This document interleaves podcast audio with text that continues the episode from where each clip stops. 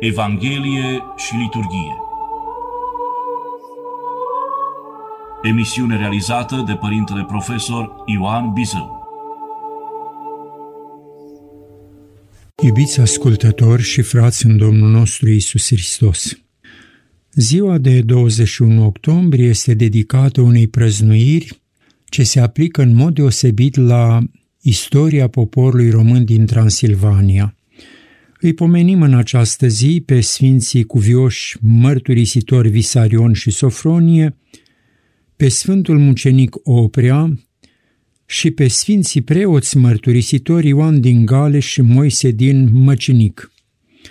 Sigur, această prăznuire ține, cum ziceam, și se aplică la istoria poporului român din Transilvania în mod deosebit, așa cum de pildă Sfântul Iosif cel nou de la Partoș se aplică la istoria poporului român din ținuturile Banatului, așa cum cuvioasa Filofteia, Sfânta Filofteia de la, de la Curtea de Argeș, ale cărei moaște se păstrează la Curtea de Argeș, se aplică viața ei, prăznuirea ei la istoria poporului român din Muntenia. Și, în sfârșit, așa cum, de pildă, cuviosul Dimitrie cel nou Basarabov, viața lui, prăznuirea lui se aplică în mod deosebit la istoria poporului român din, din zona capitalei de astăzi a țării. În uh, anul care a trecut, așadar acum un an, pe 21 octombrie, am uh, prezentat viața țăranului martir Oprea Miclăuș din uh, Săliștea Sibiului. M-am folosit atunci de paginile impresionante despre acest țăran oier,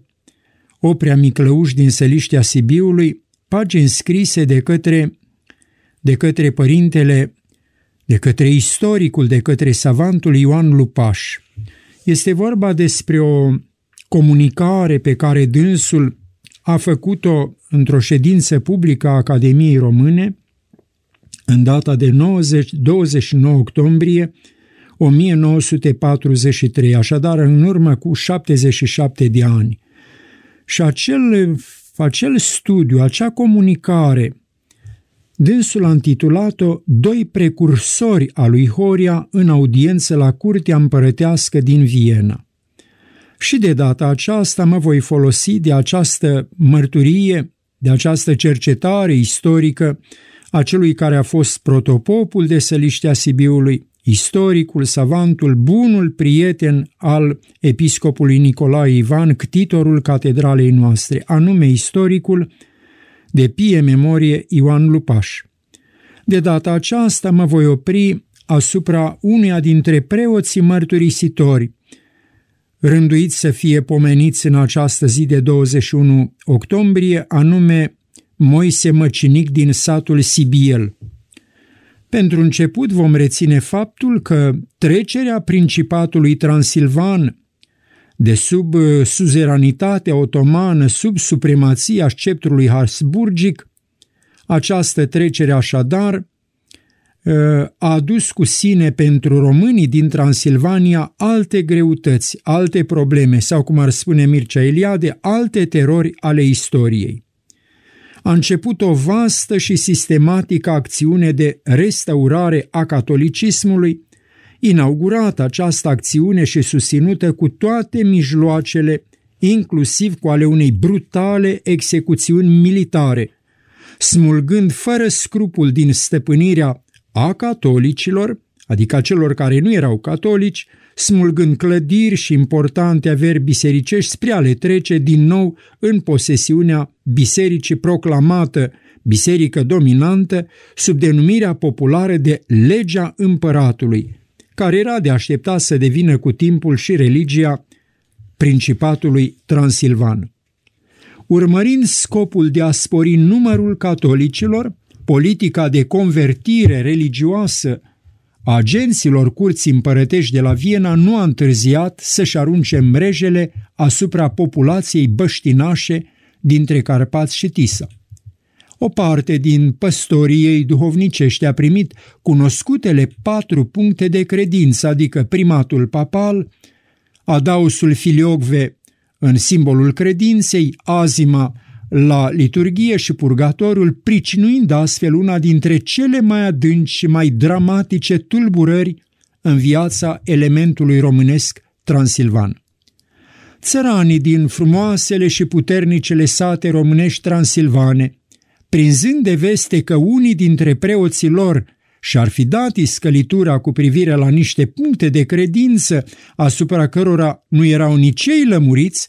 au alergat să întrebe dacă are vreun temei zvonul răspândit prin sate și care începuse a le pricinui o explicabilă neliniște sufletească, așezându-i în starea primejdioasă a unei turme părăsite de păstorii ei. Neliniștea lor a putut fi însă potolită, măcar în aparență,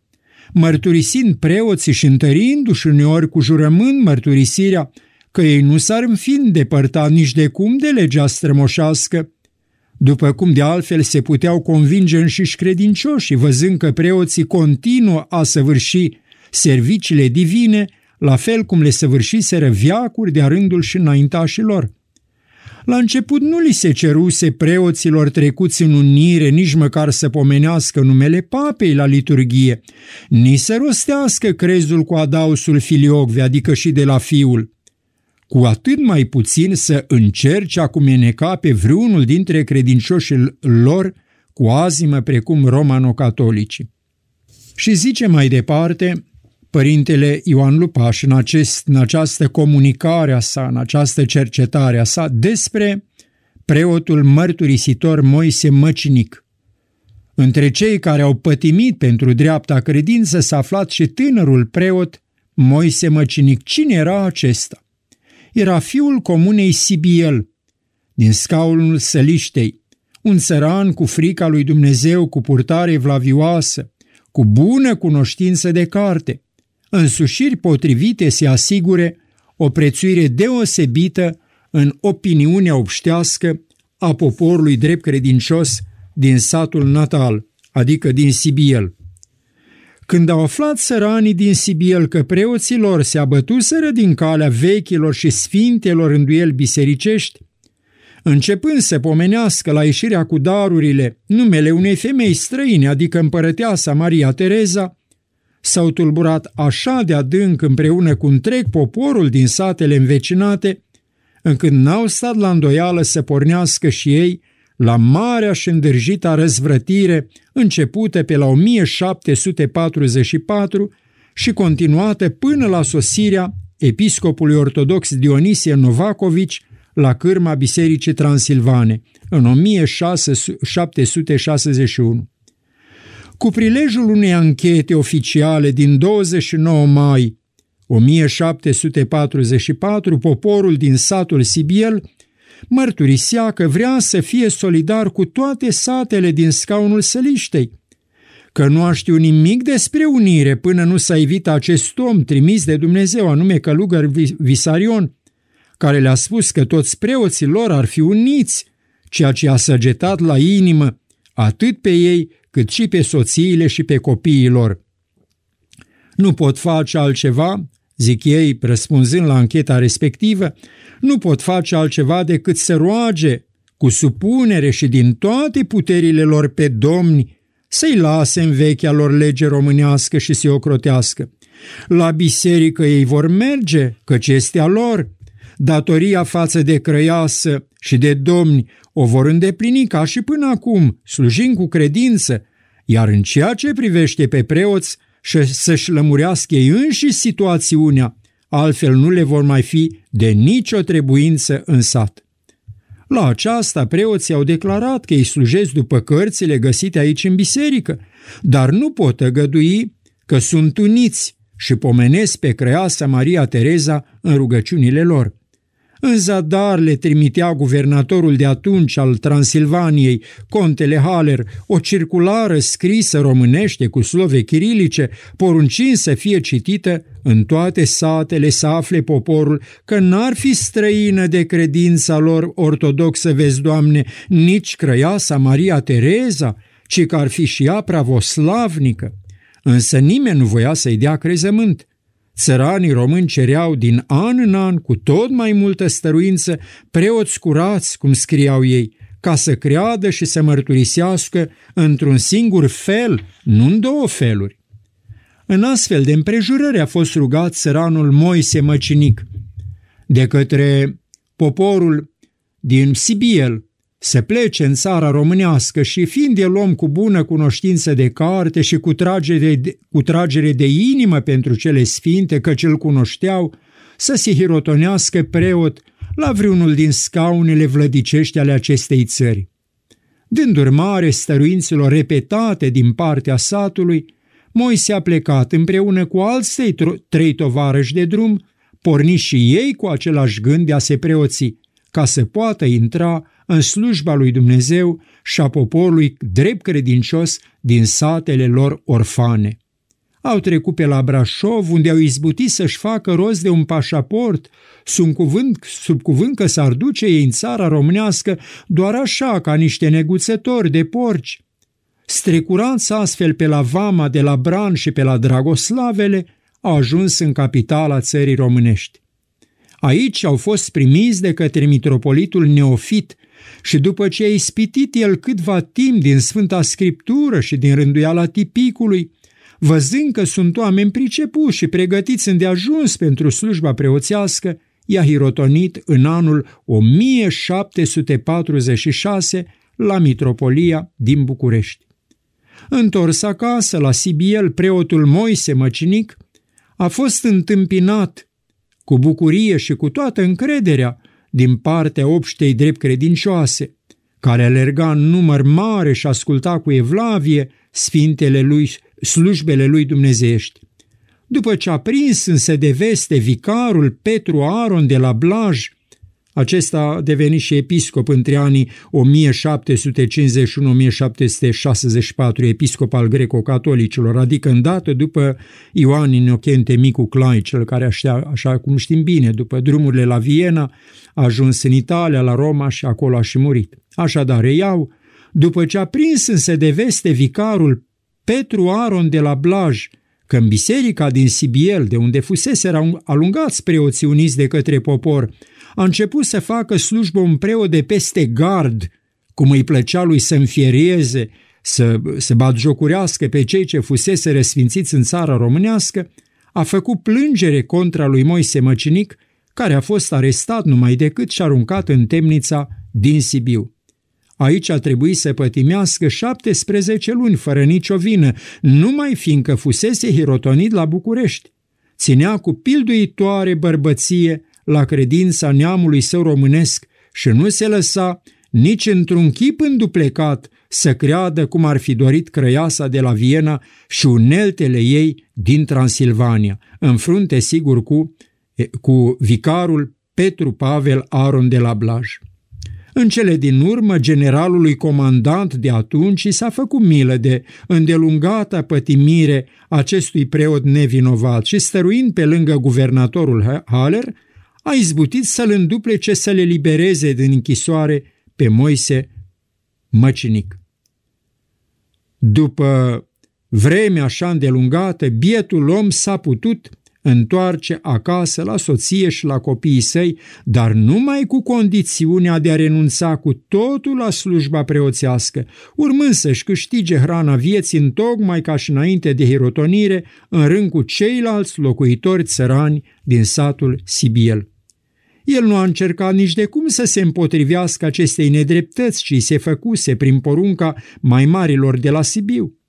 La câtva timp după întoarcerea lui acasă, trecând vicarul de la Blaj Petru Aron într-o așa numită vizitațiune canonică prin satele din scaunul Săliștei, s-a oprit și la Sibiel, anume în scopul să stea de vorbă cu Moise Măcinic, nădăjduind că bărbăția acestuia va fi fost sclătinată prin suferințele celor 17 luni de temniță grea la Sibiu. L-a îndemnat de să se întoarcă iarăși la slujba preoțească, promițându-i că îl va lăsa nestingerit să slujească la altar, dacă va face un nou jurământ, așa cum obișnuiau să facă preoții uniți, cei ocrotiți de milostivirea crăiesei de la Viena. Moise Măcinic însă cu toate că amintirile din temnița Sibiului îi erau destul de proaspete în minte,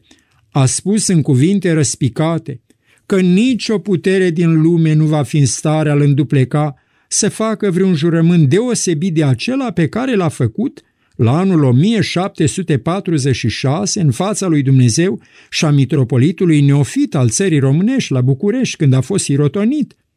Mărturisirea, mărturisirea aceasta lui este cuprinsă în menționatul proces verbal redactat în limba germană la Viena cu prilejul anchetei din zilele de 14 și 15 aprilie 1752. Refuzând Moise jurământul cerut de către vicarul de la Blaj Petru Pavelaron, s-a deschis iarăși calea prigoanelor împotriva lui. De la Sibiu a sosit porunca la sat să fie prins din nou și dus, iară, și dus iarăși în temniță. Dându-și seama cât ar trebui să pătimească într-o nouă temnițare, mai grea decât cea din tâi, Moise a pornit în prebegie spre Banat, unde știa că se refugiase și neînfricatul luptător pentru ortodoxie, țăranul Oprea Miclăuș din Săliște. În arhiva mitropoliei din Karlovit se păstrează, în traducere germană, textul memoriului înaintat curții împărătești de la Viena cu prilejul audienței din aprilie 1752. În acel text se face amintire și de, și de suferințele preotului Moise Măcinic și se insistă asupra împrejurării că vicarul Petru Pavel Aron a încuiat biserica zidită în orașul Săliște de trei frați, anume familia Cândea, zidită de acești trei frați cu propria lor cheltuială, a încuiat biserica și a împiedicat preoții ortodoxi să mai săvârșească serviciul divin pentru motivul că oamenii n-au mai voit să primească preoți uniți. Arătând că după ce, prin porunca maestății sale, li se îngăduise în vara anului trecut, deci 1750 și ortodoxilor, libertatea să-și poată păstra în pace și liniștea credința, aflând-ei despre aceasta, au alergat la guvernatorul din Sibiu cerând să li se publice hotărârea Crăiesei. Urmarea a fost însă că aceasta, acesta, adică guvernatorul, a poruncit mulțimii să plece acasă, oprind numai doi înși, pe care i-a legat și aruncat în temniță. La fel a procedat și cu un preot care zace de obluni, spune documentul în temnița din Alba Iulia. Prigonirile s-au întețit atu- apoi, fiind arestați și în satul Miercurea 18 inși, de la care protopopul unit vrea să stoarcă fără niciun motiv o sumă de 500 de florini. Aceste prigoniri necontenite, spun ei, în cadrul anchetei i-au îndemnat să se îndrepte spre tronul milostivirii de la Viena cu cererile lor în următoarele cinci puncte. Primul, se poate trăi și românii ortodoxi netulburați în vechea lor credință, potrivit cu privilegiile care le-au fost încuvințate și întărite de repetate ori doi, să li se încuvințeze episcop ortodox atârnător de mitropolitul din Belgrad sau din Karloviț. Ținem seama de faptul că,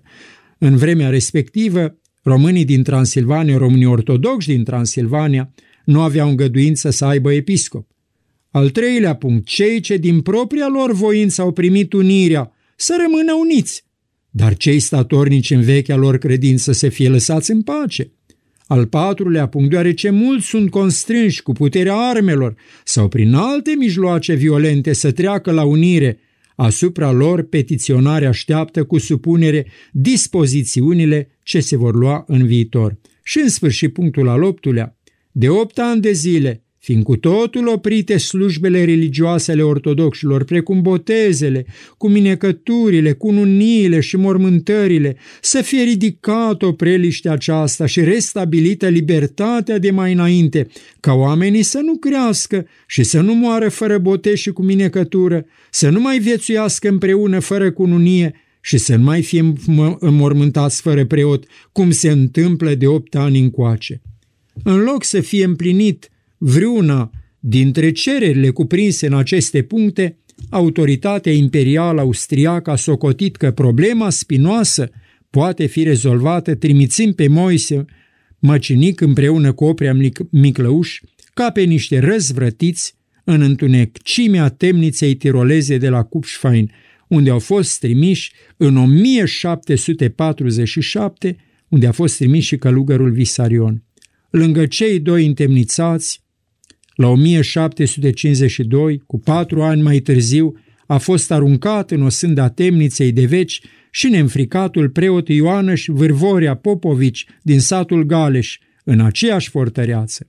Din temnița de la Kufstein, niciunul dintre cei trei mucenici ai ortodoxiei transilvane nu s-a mai putut întoarce niciodată în sânul smeritului cămin familial, nici sub strașna bisericii din satele lor. Despre preotul Ioanăș din Gale se știe că pe la 1780 mai era încă în viață, continuând să pătimească și după 24 de ani împliniți în întunericul temniței. Despre Moise măcinic nu se mai face însă nicio amintire sigură, după ce îl cuprinseră de viu fioroasele ziduri ale fortăreței tiroleze. Iar când văduva lui, când văduva lui Oprea Miclăuș, țăranul din Săliște, Stana pe numele ei se adresa pe la 1784 împăratului Iosif al II-lea, cu rugămintea să se milostivească ai slobozi bărbatul. Din îndelungata închisoare de peste 30 de ani, acesta n-a mai putut fi găsit printre cei vii. Suferințele poporului pentru credință au continuat găsând expresiune prelungită în repetatele cereri ca aceea a săliștenilor din 1755 către mitropolitul Nenadovici, căruia făceau mărturisire dreaptă și de plină. Zic ei, descoperindu-se acest păcat al uniației, plânge sufletul nostru cu lacrimi fierbinți și acum cădem și ne rugăm la mila preasfinției tale, a ne da vlădică neunit, pe legea pravoslavnică, că noi dăm cererea noastră cu tot sufletul nostru după Dumnezeu în mila preasfinției tale, iar nefăcând sfinția ta răscumpărare cu acest păcat, ca să-l iei asupra, deasupra noastră și având putere episcopală, noi să nu avem a da seama înaintea înfricoșătoarei judecăți și mărturisindu-l noi acest păcat și neavând noi doftorie a ne putea vindeca de el, că fiind și acei oameni trimiși cu știrea tuturor din Brașov până la Dobra, toată mărginimea i-am trimis pentru sufletele noastre. La trei ani după întemnițare, consătenilor n-au putut afla însă unde sunt, îngrijorați de soarta lor, săliștenii repetă și în memorul adresat în decembrie 1756 aceluiași mitropolit rugarea stăruitoare de a ajuta scrin că nu mai pot răbda răul și supărările ce cad asupra lor de la popii cei uniți în toate zilele, de al căror mare rău și-au pustit și casele și moșii și șed toți fugiți la păduri, fiindcă nu le trebuie popii cei uniți până la moarte. Mai bucuros moartea vom pofti ca ei, ca pe ei să ne ca pe ei decât pe ei să ne stăpânească. Și ne rugăm Măriei tale pentru ai noștri, care prin care noi satele i-am ales oameni de treabă și am trimis la preanălțata curte de la Viena, anume popa Moise Măcinic și Oprea Miclăuș, să fii Maria ta într-ajutor ca să se sloboadă ei, că sunt oameni buni. Și sunt oameni de noi toți și cu voia noastră trimiși acolo. Iată așadar aceste câteva, câteva pasaje din comunicarea pe care istoricul, savantul, preotul Ioan Lupaș a făcut-o la Academia Română în urmă cu 77 de ani și pe care a intitulat-o Doi precursori ai lui Horea în audiență la Curtea Împărătească din Viena. Este vorba, cum ziceam, despre țăranul Oprea Miclăuș din Săliștea Sibiului și despre preotul Moise Măcinic din satul Sibiel. Ziceam că ziua de prăznuire din 21 octombrie se aplică în mod deosebit poporului român din Transilvania, se aplică istoriei sale, mijlocul secolului al, al XVIII-lea, când românii transilvaneni au suferit o grea încercare din partea stăpânirii. Iată îi pomenim și în acest an, Ne aducem aminte de istoria frământată a Transilvaniei, cu satele, cu preoții, cu credincioșii, cu femeile, cu bătrânii lor, cu truda lor de fiecare zi și cu speranța lor că, într-o zi sau alta, datorită suferințelor martirului, datorită strădanilor pe care le făceau unii dintre ei în numele întregii comunități, vor fi izbăviți de povara, de povara grea pe care o aveau de suferit atunci când era vorba să-și păstreze dreapta credință. Bunul și înduratul să ne ajute, să ne ocrotească, să ne dea putere de a înainta pe calea binelui. Amin.